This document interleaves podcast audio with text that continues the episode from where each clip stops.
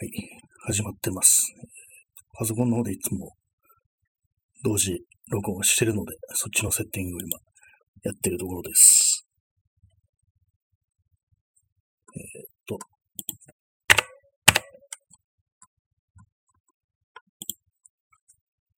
はい。始まりました。じゃあ、あとは告知ですね。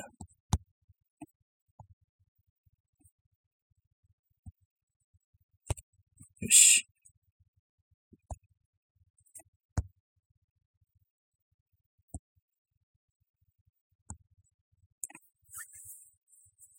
はい、えー始まっております。5月22日の分ですね。生放送でございますけれども、今日はあの土曜日でしたけれども、皆様いかがお過ごしでしょうか早くもあの1名の方がいらっしゃるようなんですけれども、これはあのアプリの、あれですかね、通知とかからてるという感じですですかね。結構このラジオドクのアプリってなんか、時間差があるっていうか、割と私のね、フォローしてる人が、こう、ライブ配信始めましたっていう風に来るんですけども、結構あの、その、遅いんですよね、実際のタイミングより。な、なんか来ない時もあったりして、ちょっとね、結構不安定といえば不安定だなという風に思ってるんですけども。ちょっと一瞬ミュートしました。えー今日は5月の22日23時19分。あ今日、東京はですね、あの、雨降らないと思ったんですけども、まあまあなんか降りましたね。まあまあでもないですけども、結構あの、不安定な天気っていうか、一瞬ザーッとね、こう降ってくるような時があったりして、で、まあその後なんかこう思い出したようにポツポツポツポツ弱い雨が降ってくるって感じで、そんな感じだったんですけども、まあ、そこまでね、こう、大雨じゃないだろうと思って、こう、外に今日は出ました。先週の土日はもう何もしなかったんで、もう今週は、もう外に出てやるぞというね、そういう気持ちでもって行ったんですけども、まあ特にこう行きたいところがないっていう感じだったんで、結構あの、そのぐずぐずぐずぐずしてて、結局出たのが6時ぐらいっていうね、夕方の、もうね、夜じゃんかっていうね、そんな感じだったんですけども、まあそれでまあ3時間ほど、3時間半ほどこの自転車でふらふら外をね、うろついてて帰ってきたという感じですね。で、まあ、この、日付が変わる前に今日の分の放送するぞということで今やってるんですけども、本日は皆様どんな一日を過ごされたでしょうか。今日はあのタイトルに給水塔のある町っていう風にあるんですけども、まあどこにも行きたいところがなかったんですけども、そういえばあの中野の方に、中野駅の北側の方にこう古い給水塔がある公園があったよなと思って思い出して、まあ何回か行ったことあるんですけども、そこに行って、まあ写真でも撮るわみたいな、その塔の写真でも撮るかっていうような感じで行ったんですけども、途中であの道を間違えて、その一本ね、別の道を通ってしまって、なんか気がついたんですけども、あなんかちょっと引き返すのめんどくさいなと思って、でも結局そこからなんかあの、光が丘の方まで、練馬のですね、練馬の光が丘団地の方まで行ってきました。まあ特にそこに行こうと思って行ったんじゃないんですけども、なんとなく適当にこう自転車を漕いでるうちに、いつの間にかそこに行き着いてたっていう感じで、まああの、光が丘ね、先々週も行ったんですけどもね、ちょっとね、ぶらぶら歩いて行って、でまあ、結局荒川まで行ってね、また戻ってくるなんてことやったんですけども、まあ、結局そしてあの37キロぐらい歩いたっていう感じで、結構まあ疲れたなっていうところだったんですけども、今日はね、あの、自転車なんでね、そんな大した疲労はないですね。ちょうどいいぐらいの感じですね。3時間半ぐらい自転車乗ってると、まあちょうどいいかなっていうぐらいの疲労なんで、まあそんなところなんですよね。まあ給水塔のある町。で、あの給水塔のある町なんですかね。あの、住所的には野方なのかな。まあ中野駅のずっと北の方で、まあエコダに近いんですよ。そういうところなんですけども、周りにこう古い建物で、給水塔で、もう戦前からあるんですよね。で、あの、その、まあ古いんで、その東京が空襲を受けた時に、多分まあ、その、戦闘機から機銃、機銃操作みたいなのを受けた跡が残ってるっていう、まあ、弾痕が残ってるんですよね。まあ、そういうような建物なんですよね。で、その下がね、ちょっと、確かね、あの、水の塔公園っていう名前のね、建物、建物じゃないや、公園なんですよ。まあそういうわけなんでね、すぐね、下まで行って眺めることができるんですけども、まあ中に入ったり登ったりっていうことはできないです。まあ、それをね、あの、まあ、撮ろうかな、なんていうふうに思ったんですけど、まあ、ちょっと道を間違えて、結局、まあ、光岡に、光が丘に行ったという、まあ、そういう話でしたね。で、まあ、この、この配信、あの、まあ、漫画に出てくる街、歌に出てくる街というふうに、まあ、概要欄にあるんですけども、思い出したんですけど、その、水の塔公園、中野区のね、そのまあ、古い給水塔が出てくる、出てくるじゃないや、古い給水塔があるんですけども、そういえばあの、河野文雄の漫画にこの給水塔出てきたらなと思って思い出したんですよね。河野文雄のあの、夕凪の町桜の国って、これまあ結構有名なやつですけども、これあの、私最初にまあ河野文雄の名前を知ったのはこの、ね、作品なんですけども、私そんなに漫画買うことないんですけども、これはあの持ってますね。ちゃんと。実物を、実物というかね、なんつ、なんていうんですかね、これ。フィジカルっていうんですかね。それ持ってるんですけども、でさっきちょっと確認してみました。あの、まあ、どんな感じでこう、その給水塔出てきたのかと思ったら、割にこう、そうですね、こうその給水塔のある公園の、公園であの、主人公がこうブランコを漕いでるなんていうシーンがありますね。結構あの自分のまあ知ってるようなところが、こういうふうにこうはっきりとね、わかる感じでまあ漫画に出てるっていうの結構面白いなっていうふうに思うんですけども、現実の風景とね、こう、見比べてみて、えこういうふうに書くんだっていうような感じで、割と新鮮ではあるんですけども、そうです。かなり実物の、実際の公演よりかなりこうね、こう、なんていうんですかね、実に情緒があるというか、こう明るく描かれてますね。私ね、その、まあ、水の塔公園に行ったのは、結構あの夜とかで、なんか写真でも撮りに行くかみたいな感じで適当に自転車乗って、まあその公園に行き着いたみたいな感じところだったんですけども、ね、中野区の水の塔公園っていうね、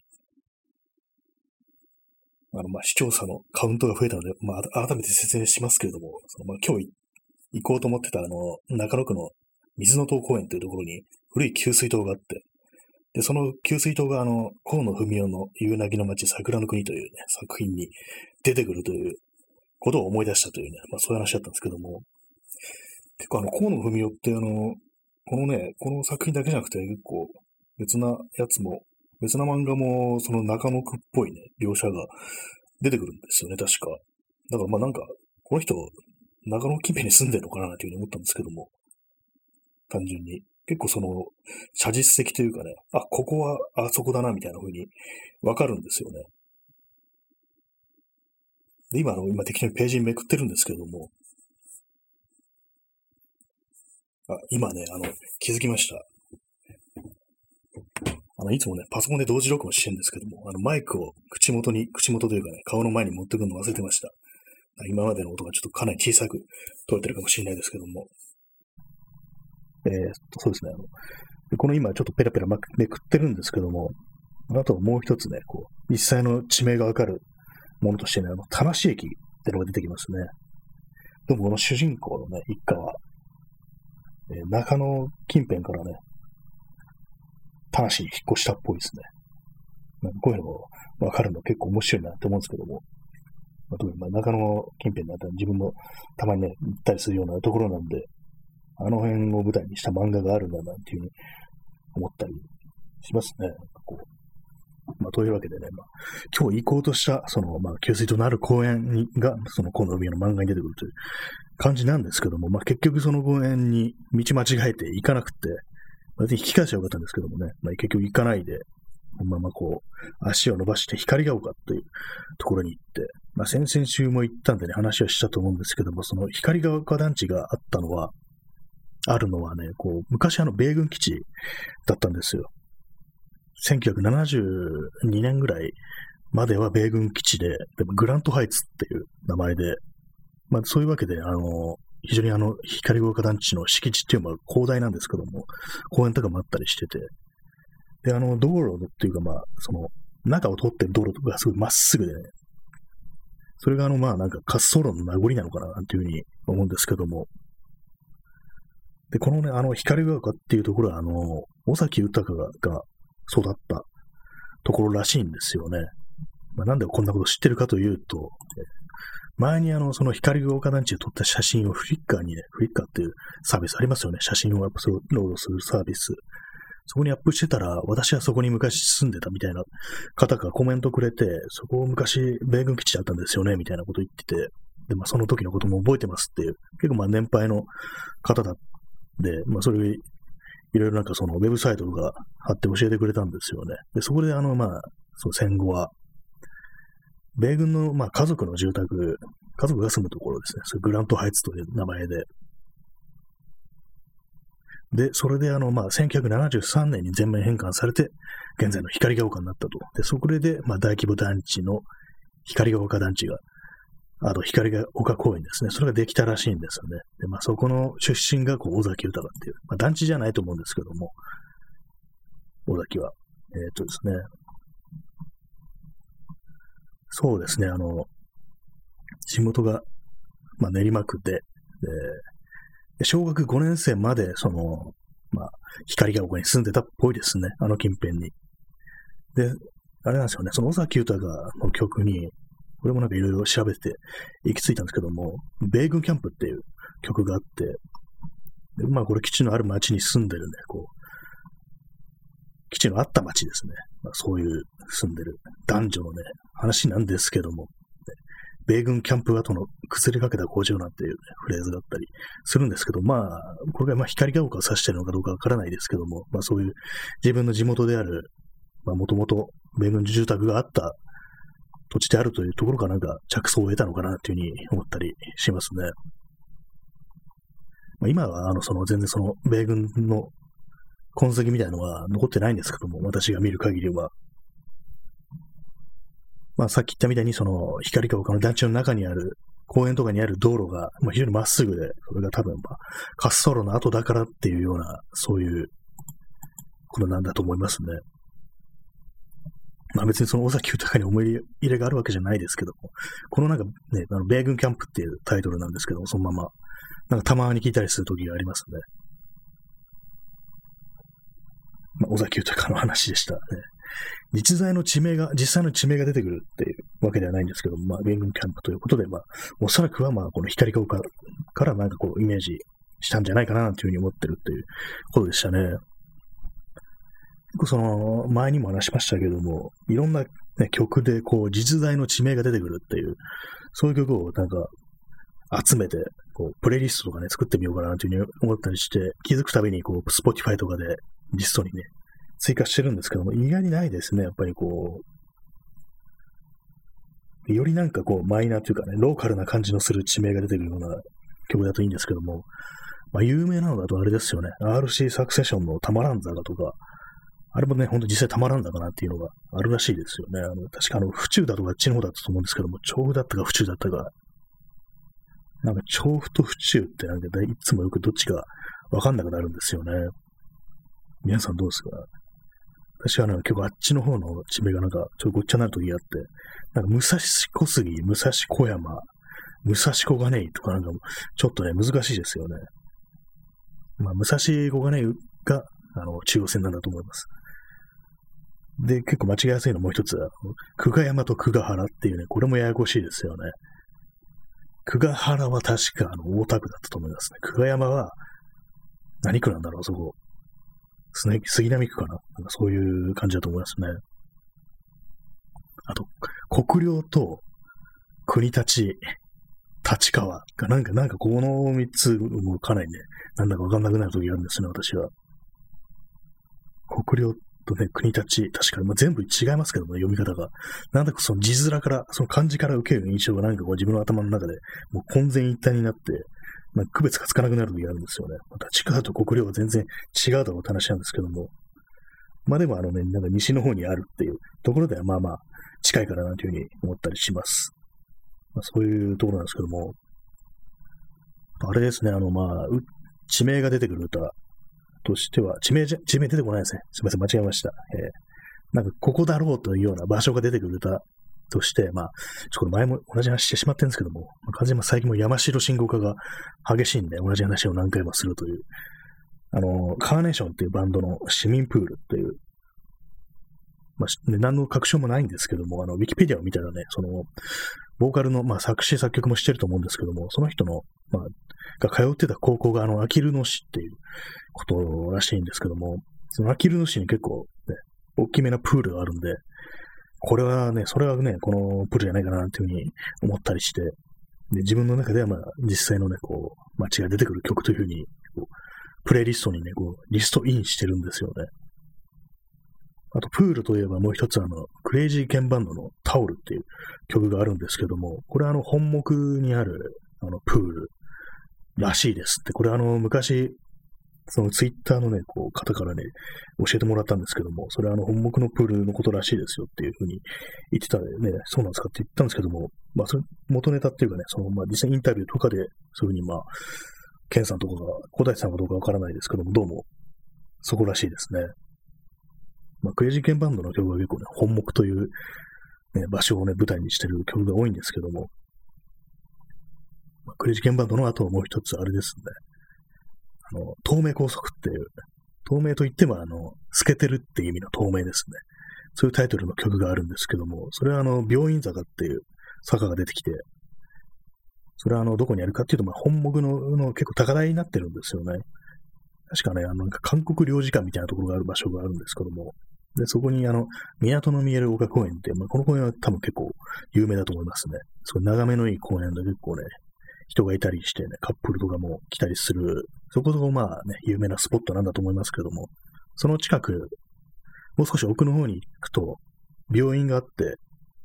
で、そこから下っていく坂が病院坂っていうような名前がついてるらしいですね。確かの、和新坂病院とかね、正式な名称はあの、和新坂っていう、和新ってあの、カタカナの和新ですね。まあ、多分まあ、その、横浜に残ってる米軍の影響にある、なんかそういう、まあ、大変名前なんだと思いますね。その、なんでまあ、その病院がワシン坂病院っていうのかわからないですけども、まあ、多分近くにあの外人墓地があるんで、まあ、そういうとこから、ね、その関係の何何か、あれかもしれないですね。で、まあ、その、東名高速という曲に、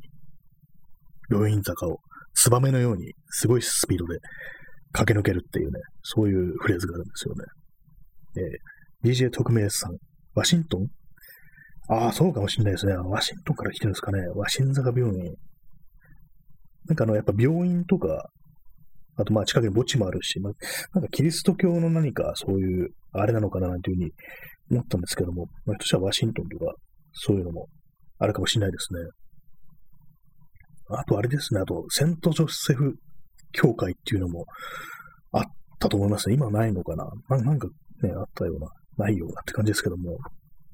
たまになんか私、あの、横浜の方に行くと、その、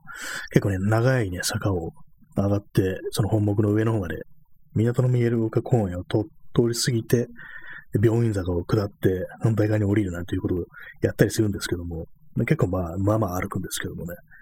そういうようなことをやったりしますね。ここが、あの、東名高速に出てくる病院坂かっていう、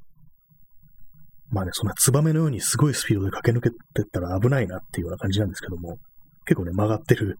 ね、ぐらいねしてるんでね。まあ、そういうような、それもまあ私の中では実在の地名が出てくる曲という風な感じでリストにインしておりますね。まあクレイジー現場だと結構その、まあ、土地の持つね、空気、空気の粒なんて言ってますけども、あの、ケンさんは。まあそういうものをね、テーマにした曲は結構作ったりしてますね。あとさっきあの、まあ、話が前後しますけども、あの、河野文雄の漫画に中野区、まあ、野方だとかね、あの、荒井薬師だとか、まあそういうところが、ね、結構出てくるなんて話をしましたけども、確かにあの、まあこれ私、まあ、読んだのがかなり前で、あの人んち友人宅で読んだものなんで、まあ、結構曖昧なんですけども、同じ河野文雄のあの長い道っていうなんか4コマ漫画、もう確かあの、なんか荒井薬師だったか野方だったかが出てきたような記憶があります。まあだいぶ前なんでちょっとね、曖昧ですけども、まあ、そういう感じでなんかこの人、結構自分の、自分の住んでるところをなんか漫画の中出してきてるのかななんていうふうに思うんですけども、っぱり近所の風景っていうものは題材にしやすい、絵に描きやすいってことなんですかね。まあ、そういうふうになんか地元の題材にしたっていうと、あの、まあ前も話しましたけど、あの、天才バカボンもそうらしいんですよね。あの、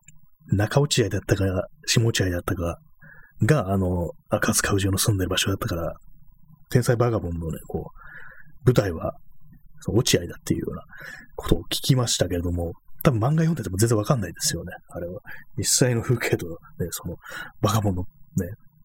パワーとかがね、歩いてる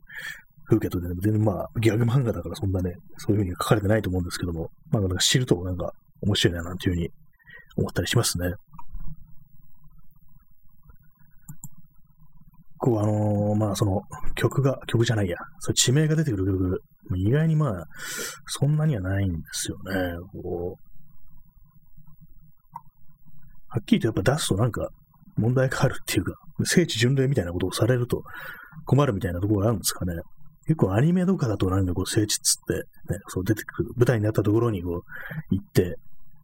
なんか、ね、写真撮ったりするなんていう、まあ、時にはこうね、こう盛り上げたり、時には迷惑をかけたりなんていうことがあったりするようなことですけども、まあ、歌に出てくるっていうと、まあ、あんまそういうことしてる人って聞かないですよね。まあ、私はある意味その、横浜に行くっていうのは、ちょっとね、聖地巡礼的な感覚があるかな、というふうに思うんですけども、まあ、すがね、本、まあ、本目の奥の方とかは別に、奥の方っていうか、まあ、普通の住宅街とかは、ね、別に用事な、用事ないですからね、そんなとこ歩いてるのは、まあ、変だよなっていうふうに思うんですけども。まあ、あの、その本目の公園通り過ぎたあたりに、まあ、韓国領事館みたいなのがあるんですけども、そこでなんかうろちょろしてると、やっぱ警官がなんか声かけてくるんですよね。っぱりそれなりにこう、なんかあるのかなと思うんですけども、一回なんか近くで写真撮ったら、なんかちょっとすいません、一応ちょっとお声をかけさせていただいてるんですけど、みたいなことを言われたことがありますね。まあでもね、これ、まあ、どのぐらい行ってないのかな。一年半ぐらい行ってないですね。その横浜には。もう、県境越えると、まあね、銃撃されるかもしれないっていうね、そういう恐怖からこう東京から一歩も出ずに過ごしているという感じなんですけども、皆様いかがでしょうか？自分のね、こう、暮らしてる範囲から出たりしているのでしょうか？私はそんなに出てないですね。東京から出てないですね。まあ今日まあそういう感じ、あの、まあ、本来ね、中野の、そのね、水の東公園に行こうかなと思いつつ、そこま通り過ぎてしまい、道を間違えてしまい、光が丘に行ったという感じで、で、まあ、そのね、まあ、光が丘に至るまでの道なんですけれども、結構あれなんですよね。まあ、普通の住宅街ではあるんですけども、まあ、練馬駅とか通ったりして、で、まあ、見てて思ったんですけど、その通ってて、まあ、なんか変で、やっぱり空気変だなっていうのをそう感じますね。多分これは繁華街的なところではあ気づかないことだと思うんですけども、そういうなんか、普通の住宅街というものが妙になんか静かっていうそれもなんかこう、まあ、半分ぐらいの人が、こう、ね、突然、突然消えたみたいな、なんか、そんな感覚っていう、まあ、言ってみると、この、お盆だとか、大晦日とか、まあ、正月だとか、そういうところ、そういう感じで、あの、みんななんか里帰りして、いなくなっちゃったみたいな、なんかそれに近い空気あるんですよね。こう、まあ、なんか明かりが消えてる家も多いような感じがして、あと、まあ、オフィスビルみたいなのも、まあ、普段だったらつけておくとこをなんか消してるっていうような、なんかそんな印象なんですよね。まあ、じっくり、まあ、比べたわけでないんでわからないですけども、なんかこう妙に暗くって、で人がいない、シーンとしてるっていう、そういう印象をやっぱり受けましたね。なんか、すごい、なんなんかっていうか、こう空気が止まってるっていうか、もう、なぎの状態っていう気がします。なんかこう、人類の文明がなんか終わりを感じさせるようなね、ところがあるんですよね。まあ、この話、ね、前もしましたけどもね、またもうちょっと山椒信号になっちゃってますけども、この放送は同じ話を何回もしていくっていうような放送なんでね、よろしくお願いします。まあ、そうなんですよね。なんかすごく変な感じはするんですけども、なかなかこのその空気というものを、こう、写真に撮ってみるなんていうね、ことを考えるんですけども、結構まあ難しいですね。今日まあ、本当に最近全然こう写真を撮ってないんで、やらなきゃと思って出てったんですけども、なんかこう、やっぱりこう、全然やってない、サボってるんで、そういう、そういう筋肉が衰えてるっていう、写真を撮る筋肉が衰えてるっていう感じは、すごくありますね。ですね、ちょっとインスタントコーヒーを飲みます。口を湿らせないとっていうところありますね。いつもこうね、脳補給でこの放送やってるんで、今日はあの、水分を取ってます。まあ、コーヒーって水分取るのにあんま合ってないですからね。すぐあの、まあ、利尿作用があるからすぐに外に出てってしまうっていう感じで、なんですけども、私、あの、まあ、コーヒーを飲みがちなんで、そう考えると結局あんま水分って取ってないのかなっていうふうに思うんですよね。水分、補給という目的では、まあ、コーヒーは良くないな、なんて思うんですけども、でもなんか、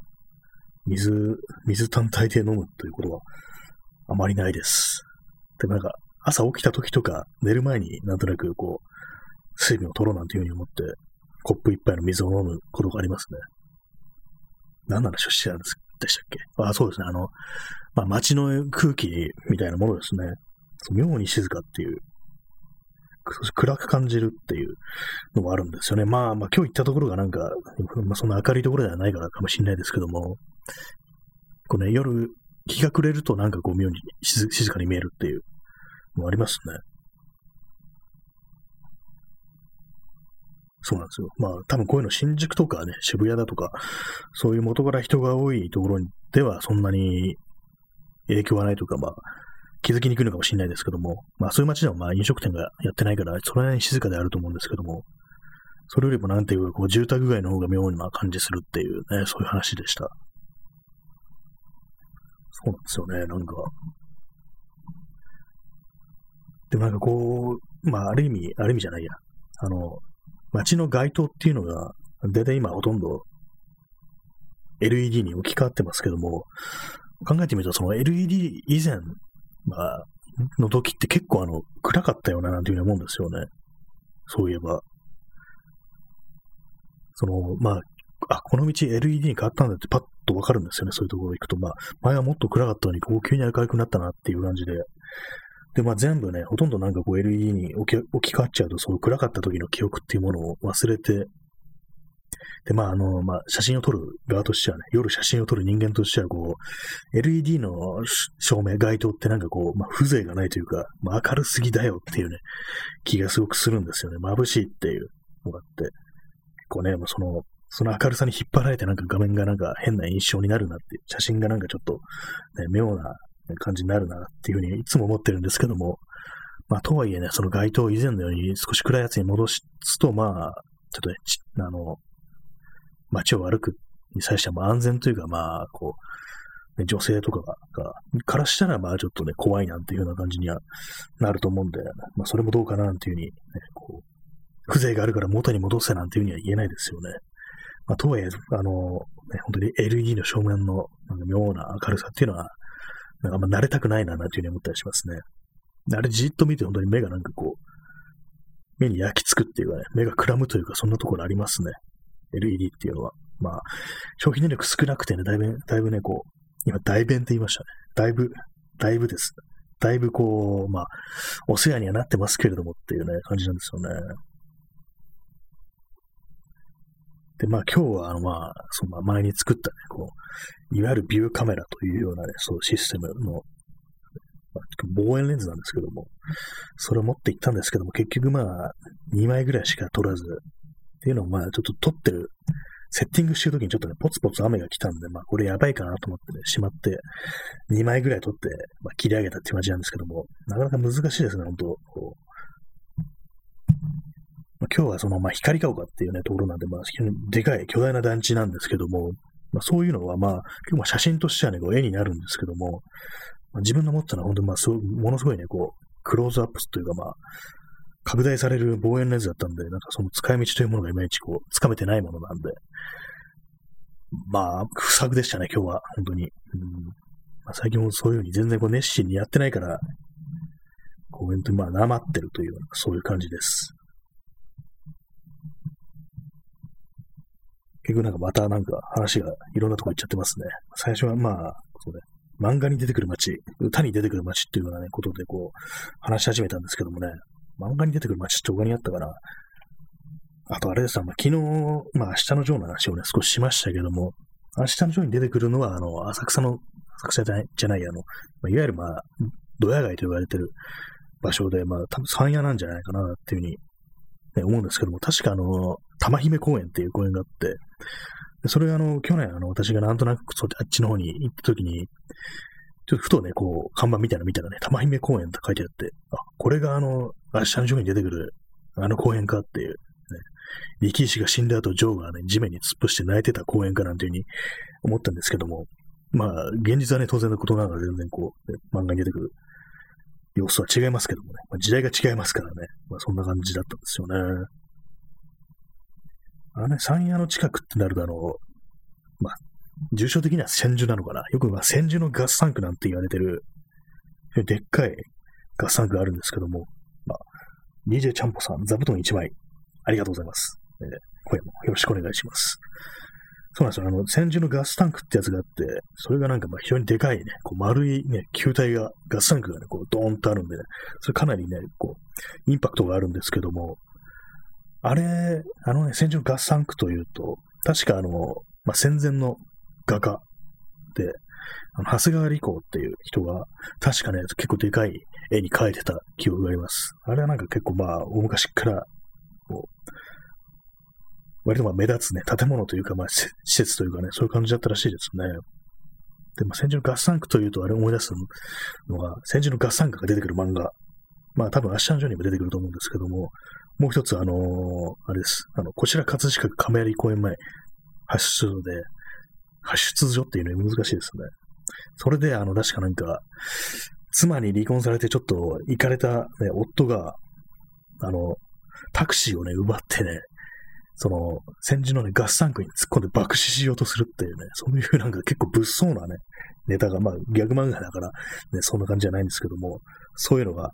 あったことを思い出すますね。その、まあ、タクシーが走り出してる先が戦時のガスガスタンクだって、もしあそこに突っ込んだらやばいぞみたいな、なんか、そういうような展開があったことをね、今、ふと思い出しました。そういう感じで、あの、ガスタンクってもう非常にでかいから、こう、まあ、いろんな舞台としてね、使われやすいっていうようなことあるみたいですね。あまあ、ガスタンクといえば今日行ったあの、その光が丘にもありましたね、そういえば。何通り沿いなんだろう？あれは、神奈沿いなのかな？いや、新明治通り沿いだったかもしれないです。ね、そのあたりにあって、割になんか郊外ってそういうガスタンクあるよななんて思うんですけども、確かあの、まあ、先々週行ったあの、高島平より少し手前のところかな、あの、隣かな？新河市っていう、新しいに、あの、川に岸って書いて、新河市っていうところがあるんですけども、そこにもでっかいガスタンクが3つくらいあったと思いますね。まあ近くで見ると、ね、こんな構造なんだっていう思ったりして、割とその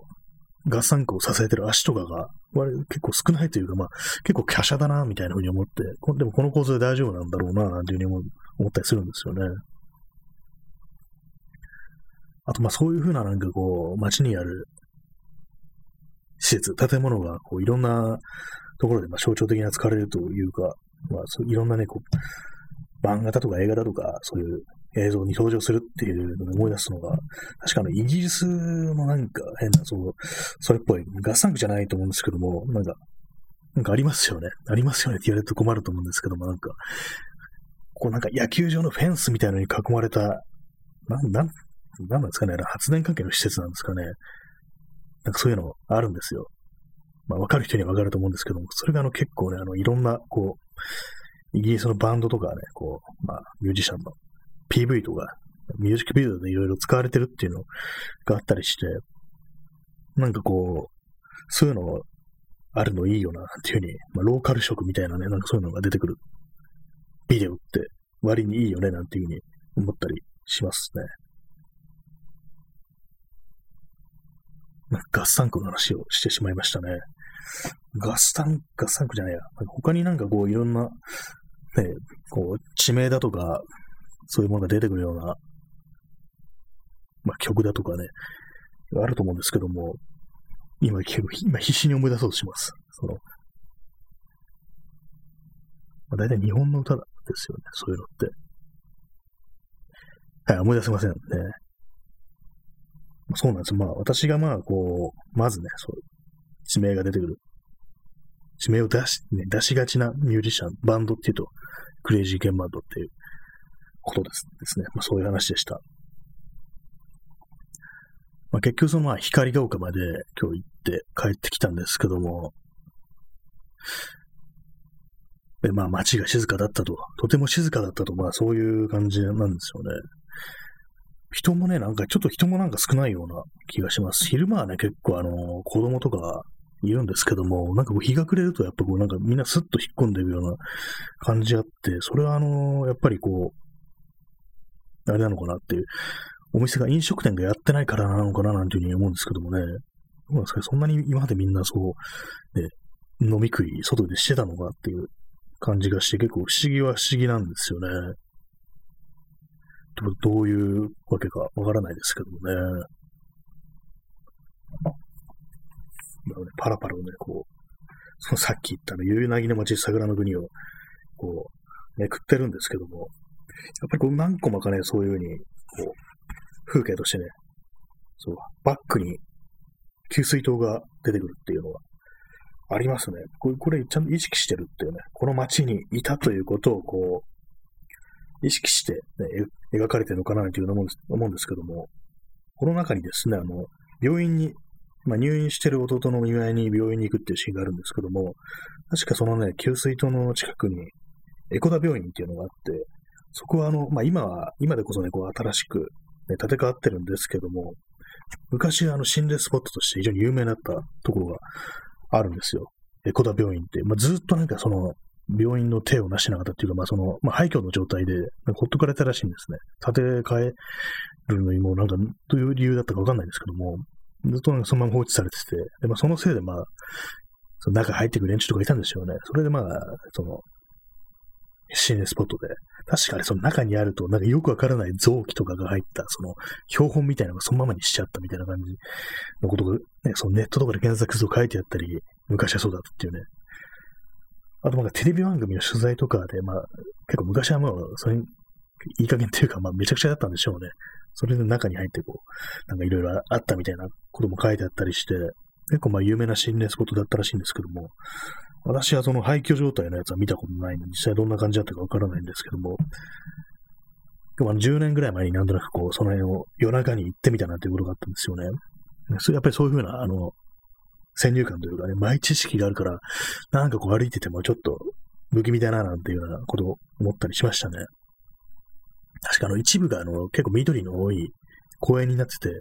それはまあちょっと暗がりみたいのがあるし、でまあ夜だから病院のそばってことでそんなに人が歩いてないっていう、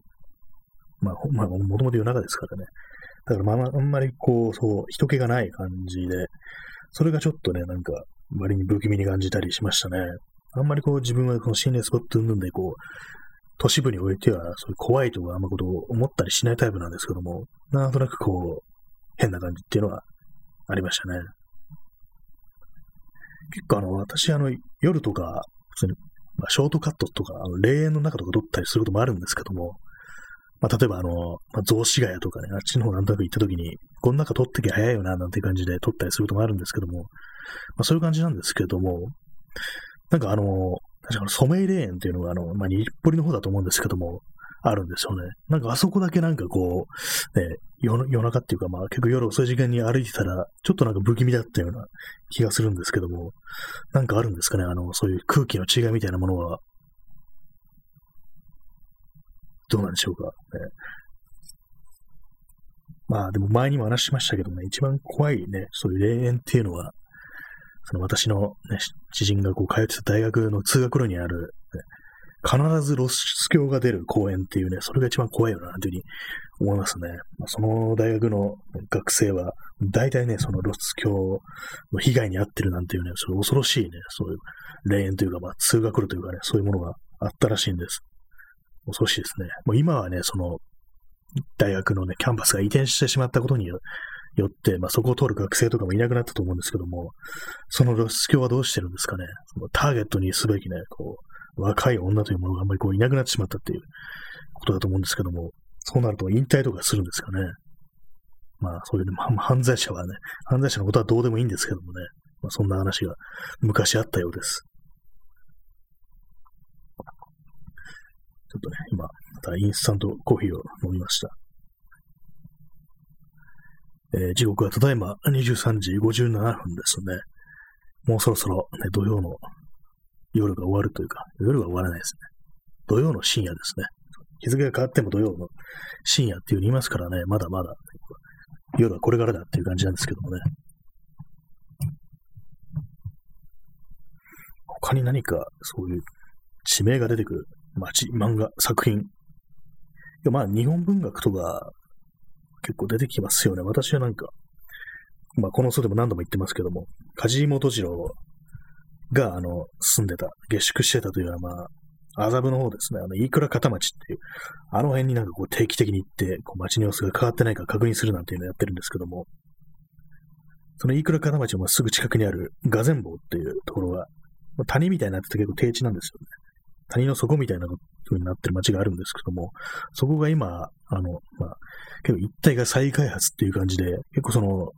一区画丸々こう、なんていうんですかね、再開発する感じなんで、それあの壁で塞がれてるっていうのがあって、結構あの、自分の中ではこう、いつも見てた風景がなくなるっていうのは、結構大規模になくなるっていうのを、結構初めての体験かななんていうふうに思うんですけども、まあ、それ以外のね、場所だと、まあ別に再開発されたところは結構ありますけども、そんなに別にまあ、自分が行くところじゃなかったっていう、そういうところばっかりだったんで、あんまりこう衝撃というものは受けなかったんですけども、そのガゼンボの場合は割になんかこう定期的になんか様子とか見に行ってたんで、ちょっとびっくりというか、まあどうなってしまうんだろうなというふうに思ったりしますね。前はそれなりにまあ、まあ、普通の住宅街なんですけども、まあまあ味のあるというか、で、まあ近くにあの霊友会っていうね、宗教団体の建物があるんで、なんかそれがちょっとあれだなと思ったんですけども、まあまあまあね、こう、古い家並みというかね、まあ、まあ昭和といえば昭和みたいな、そういうところがあったんで、なんか歩いたりしてたんですけども、あの、大規模にそういう街がなくなったっていうのだと、あの、新宿、新宿、西新宿っていうのかな、そこは。北新宿か西新宿か。まあ、あの辺りもかなりこう変わったらしいですね。私はまあそこ、あんまりこう熱心に見てなかったんで、まあ、衝撃を受けてないんですけども、結構そのネットとかで、その街歩き系のブログを見ると、あの辺一定の再開発の前後みたいなのが載ってたりして、それで見てみると、まあ、本当になんか全然、これが同じ場所かっていうようなレベルの、まあ、変貌っぷりで、ちょっとびっくりですね。割にも新宿という街もかなり、まあ、新宿といってもまあかなり外れの方ですけどもね、あの辺も相当まあ変わったんだなというふうに思ったりしましたね。まあ、こういうふうになんか街の風景が一変するっていうのは、あの、昭和の東京オリンピックの時に、すごいまあ大変多くの人が体験したことなのかななんていうふうに思ったりします。確かあのなんかあの、松本隆、まあ、あの、元ハッピーエンドのドラマでこう、いろんなね、歌詞のね、作詞をしてるという人が、多分なんかのね、まあ、ネットで読んだんですけども、コラムで言ってたんですけども、やっぱりこう、その、東京オリンピック前後ですごく街の風景が変わったっていう、まあ確かあの人、出身が、港区だったと思うんですよね。港区、それこそあの、麻布とかね、あの辺だったと思うんですけども、やっぱりね、そういうところに育ちだと、そういうところの育ちだと、その、風景の違いというものがすごく、まあ、あからさまに分かったみたいなことを言ってたような記憶がありますね。やっぱりそこでもやっぱ大きい、ね、役割というかね、私を、役割を果たしてるのが、あの、オリンピックっていうやつなんですよね。しかもね、今回のオリンピックでもこういろいろな古いね、あの団地みたいなのをぶっ壊してね、立ち退きとかさせてたと思うんですよね。しかもなんか、神宮だとかね、あの辺ですかね。あの辺の結構古い集合住宅ありましたけども、あれがなんかこうみんな追い出されてっていう感じで、確かあの辺に住んでた人は、あの前回の昭和の東京オリンピック時によそ住んでて、で、やっぱりそういう風に立ち退きさせられて、で、その、そこに立ってアンチに移ってきたっていう感じだったと思うんですけども、それがあの、再びこのね、あの、令和の、令和とか言っちゃった、ね、こう21世紀の東京オリンピックということで、また再びそこから立ち退かされたなんていうね、すごい、すごい理不尽極まりないようなことがあったらしいですね。なんかこう。で、まあ、それが、この、今回のこの手たらくっていうね、2021年になっても2020とかいう、ね、この完全に弱いことを言ってるっていうね、完全に枯れた感じの諸行によってね、こう自分の住んでるとこ追われるなんていう、なんかあってはならないことがあったんですけども、なんかすごい嫌ですね、本当に。まあ、港区っていうと、まあ、割にこう歩いてるとなんかこう古い建物というか、そういうふうに団地みたいなのは、まあ、あったな、なんていうふうに思ったりはしますね。多分まあ、あるところには今でもありますけども、結構不意になんか出くわすと、こんなところにあるんだっていうね、思ったりしますね。はい、えー、くじだるどさん、えー、中止だ中止ってね、ハッシュタグで、ね、ありますけども、ほんそうですね、中止だ中止としか言いようがないですよね、本当本当にやるのっていうね、完全に気が狂ってるとしか思えないんですけども、なんかでも、中止にしたらなんか、本当になんか、あれですけども、リベンジとしてね、またね、またやろうっていうことを言い出してきそうで、なんかそれも嫌ですね。実際今回はまあ中止ということで、まあ、なくなって、で、次回どうのこうのってなったら、なんか、10年後とかに再び東京オリンピックやるぞって感じで誘致しそうな、ね、そういうなんか狂ったね、行動に出そうな気がして、それもなんかちょっと嫌だなっていう感じがするんで、本当にまあ、二度とそのオリンピックというものが、もう東京にかからずね、こう、絶対にできないよな。オリンピック自体もなくなってほしいですね、本当に。こう、大体服着てやってんだかおかしいですよね。最初のオリンピックってみんな全裸でやってたなんて言いますけどもね、あの、ギリシャで。まあ、あんまこう歴史に詳しくないでよく言ってます。歴史に詳しくないのによくね、適当なこと言ってますけども、まあ、オリンピック自体本当なくなってほしいです。本当に。あ、なんかあれですよね、あの、子供たちが、あの、感染させるみたいな、なんか、感染ってのは、試合を見るっていうやつですね。なんかそういうのもなんかこう、中止という方向に行かず、なんかなし崩し的になんか行く方向でのまま進んでるなっていうようなニュースがあったりして、これは狂ってるななんていうふうに思うんですけども、やっぱりなんか、あれですね、その狂ってる様を見てもなんかこう、ね、言葉がなくなってしまうっていうようなことがあったりして、ね、毎日、毎日、毎日本当に異常なことばっかり起きるんで、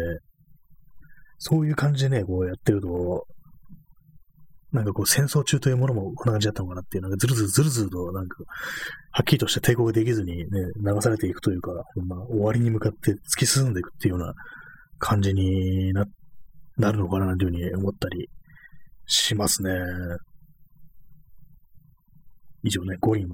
五輪中止しろというね、アンチ五輪、アンチオリンピックのね、そういう放送でした。前にあの、他の放送の、他の放送の方のね、こう、他の方の放送を聞いてて思気づいたというか、まあそういうふうに言ってる人がいたんですけども、あの、このアプリで、ね、このライブ配信をしてると、左上の方にこの視聴者数が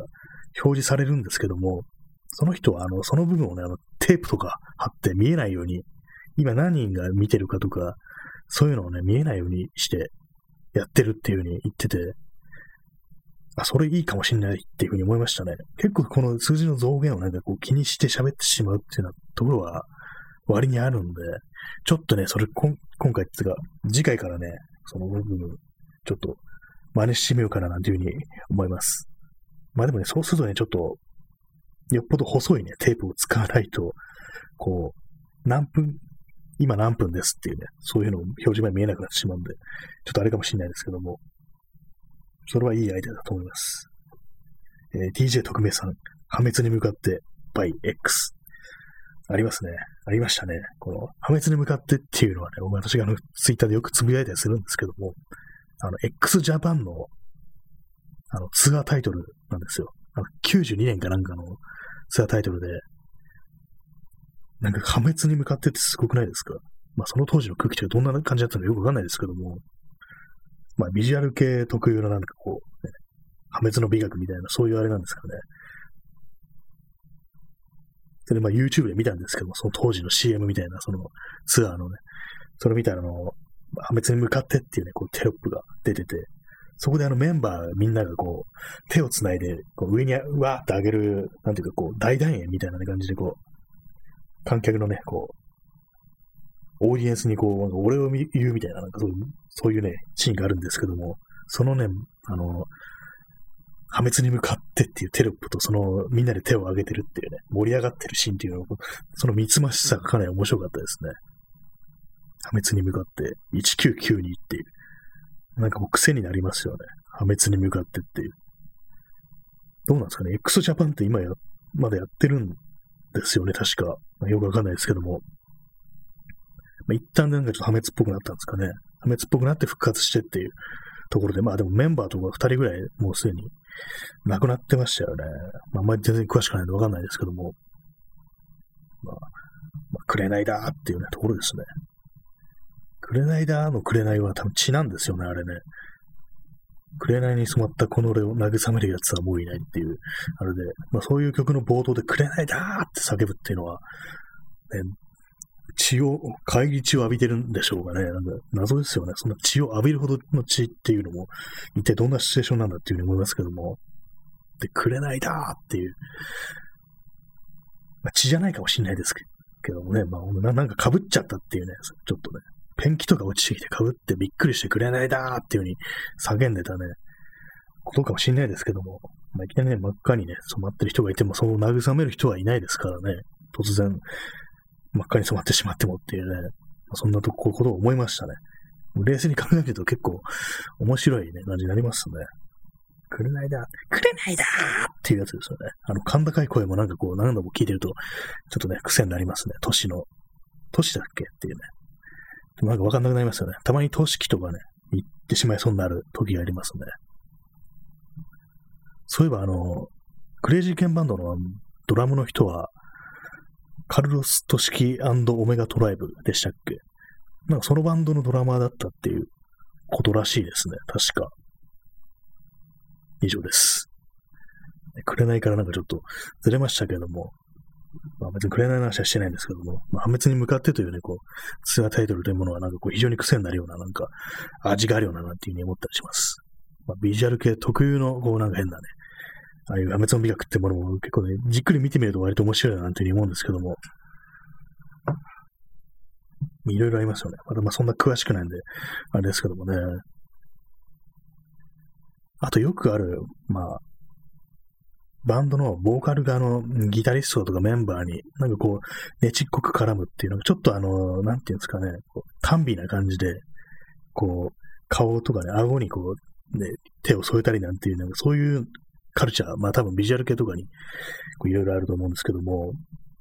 それの、あれのオリジナルってどっから来てるのかなっていう結構思ったりするんですよね。あの、私の知ってる中であの、バクチグっていうバンドが、ね、なんかそれをやってるというイメージがあるんですけども、実際最初にああいうのをやり始めたのは誰なんだろうなっていうふうに思ったりすることがあります。こうね、あの、全然ね、その、ビジュアル系でも何でもないバンドで、唐突になんかその変なね、短美な空気だけを真似する、短美なね、こう、ムーブだけを真似するなんていうようなのがあったら面白いのかななんていうふうに、ふと今思ったりしました。まあ、私のバンドではありませんっていうかね、そんな、バンド自体ね、やってないだろうっていうね、ほとんどね、ほぼ冷音停止状態っていう感じなんでね、そんなことはどうでもしませんけども、まあ、そもそもね、ギタリストが自分だったっていう話なんでね、自分で自分のね、顎に手を添えるなんていうことはできないんでね、そう、この放送もまあ破滅に向かってお送りしてるというような感じでしたね。でもなんか全体として本当に破滅に向かってっていう空気になってますね。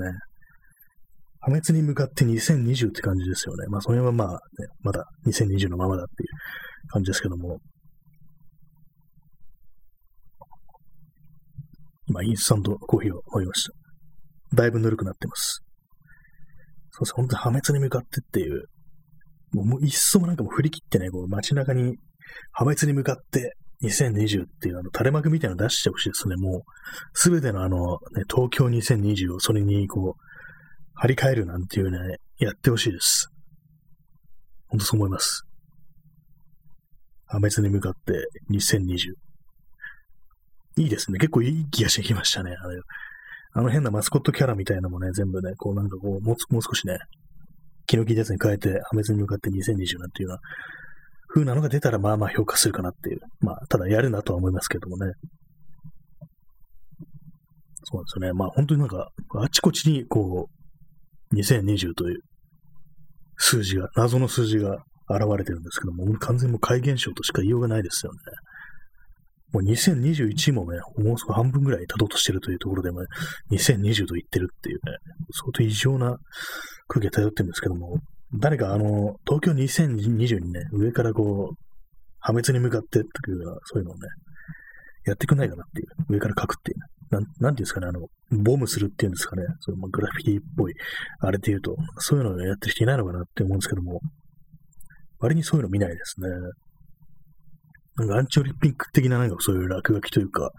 そういう主張みたいなものってそういえばあんま見たことないような街の中では、あんまそういうふうには書く人自体が減ってるのかなっていうような気もしたりはしますね。まああんまこうやりづらいというか、警官が結構痛いするのかなというふうに思うんですけども、まあ、そんな感じに破滅に向かいながら、こう、この放送もお送りしているという、ね、話だったんですけども、えー、本日はあの、実在の地名が出てくる漫画だとか、こう、ね、曲の話をしようかなと思ったら大して出てこなかったというね、そういう低たらくだったんですけども、あれですね、本当にリストアップしてね、書いとかないとダメですね、こういうのは。思い出そうと思ってね、話し始めてもね、思い出せないんですよ、大体こういうのは。忘れっぱなしになるっていう感じなんですけども。まあね、こう、部屋を見渡して、何か、こうそう何かそれを思い出せるようなものがないかっていうのを思うんですけども、今あれなんですよね、あの、一応まあ CD っていうものをまだ持ってるんですけども、全部そのクローゼットの中にしまい込んで、部屋の中に一切ディスプレイしてないですね、今は。音楽聴くときはもう完全にまあ、パソコンで聴くっていう感じなんでね。しかもそれも最近はね、パソコンで聴くと言っても、そのハードディスクに保存してある音源とかじゃなくって、リッピングしたやつじゃなくって、Spotify とかね、YouTube とかそういうところから再生するっていう感じになっちゃってますね。なんかこう。私、あの、音楽データって全部ね、あの、外付けのハードディスクに保存してあるんですけども、まあ、それ聞くとき、聞くってなったら、まあ、それをスイッチ入れてっていう感じなんで、それがなんかこうめんどくさいんですよね。そのせいでなんかこう、手持ちの音源っていうものはまあ聞かずっていうようなところありますね。それがめんどくさいから、あの、iPod クラシックとかね、もう10年以上経ってるからね、もう年季の入った iPod クラシックあるんですけども、それでこうたまに聞くってことがあります。これも全曲入れてるわけじゃないんで、手持ちの音源を。限られたやつしか聞かない。限られたやつしか聞かないんですよ。だからまあ、その、ね、広がっていかないんですよね、その音楽というものが。なぜかこう、このね、なんか、1年ぐらいですかね、時折なんかこう、なんか、イエローモンキーがね、聞きたくなる時があって、それのプレイリストが入ってたりしますね。謎になんかね、そういう気分の時あるんですよね。なぜかあれが聞きたくなるっていう。別にファンじゃなかったんですけども、入ってるんですよね。なぜか。そういうわけです。別に何の意味もないね。あれでした。報告でした。でも本当になんかあれですね。本当に、外歩いてる時に音楽を聴くということが本当になくなったなっていう。やっぱり一旦なんかこう、やらなくなると、そういうの、なんたまにイヤホンとかつけて、ね、外を歩いてると、邪魔だなみたいな風に思うことが結構あるんですよね。イヤホンが。まあ、ワイヤレスのやつ使えばいいと思うんですけども、だからワイヤレスっていうのも、まあ、充電だとか、ペアリングだとか、でも結構不安定だったりして、めんどくさってなって、結局なんかこう、本当にまあね、いいやつが高いし、っていう感じになっちゃうんですよね。まあ最近まあいろいろ出てますけれども、安いやつとかも、まあなんか別にそんな音楽聴かないしな、なんていうようなところでな、なっちゃってますね。えー、時刻は、ただいまね、ほら、0時15分ですね。放送終了まであと2分ということで、ね、リスナーの皆様にお礼を伝えたいなと思います。今日はあの、累計で10人もの方がいらしてくれたということで、え非常にありがとうございます。どうなんですかね？あの、この放送って、いつもあの、ツイッター動画を見てくださってる、あハートありがとうございます。ね、こう、右下のハートマークを押すと飛ぶんですよね。ハートがね、上に向かって。ありがとうございます。何でしたっけ？忘れましたね。まあ、あの、そうなんですよ。あの、ツイッターとか以外からいらしてる方もいるんですかねあの、たまにこうスッと入ってスッと抜けていくっていう感じなんですけども、なんかあの、アプリのトップかから、トップからいらしゃる方なのかなっていうふうに思うんですけども、なかなかこうね、こう一元さんを引き止めるっていうのも結構難しいのかなっていうふうに思ったりしますね。まあ、よくわからないで、こう、とりあえずちょっとタップしてみるかなんていう感じで聞き始めて、まあでもなんかよくわかんないし、みたいな感じでよそ行くっていうのはまあ、ありがちなことですからね。私もまあやることですけども、結構自分の聞きたいものを見つけるっていうのもまあまあ難しいっていうか、なんかどっか引っかかりがないと、なかなかこうね、追っかけるっていう気にはならないと思うんですけども、私も結構聞いてるのは、ツイッター経由で、こう、あ、この人、なんか、ね、ラジオとか、ポッドキャストやってんだみたいな感じで、それでフォローするっての多いんで、このアプリ単体で、ね、こう、フォローしたっていうのは、もう二人ぐらいしかいないような、二名ぐらいのね、形しかいないような気がしますね。難しい問題ではありますけども。まあそういうわけで本日も無事、こう、ライブ放送そういうことができました。えー、給水となる街というね、よくわからないタイトルで始まりましたけども、まあ、給水となる街行かなかったんですよね、結局。まあ、そんなわけで、まあ、本日はこの辺りで放送を終了したいと思います。それでは皆様、えー、おやすみなさい。さようなら。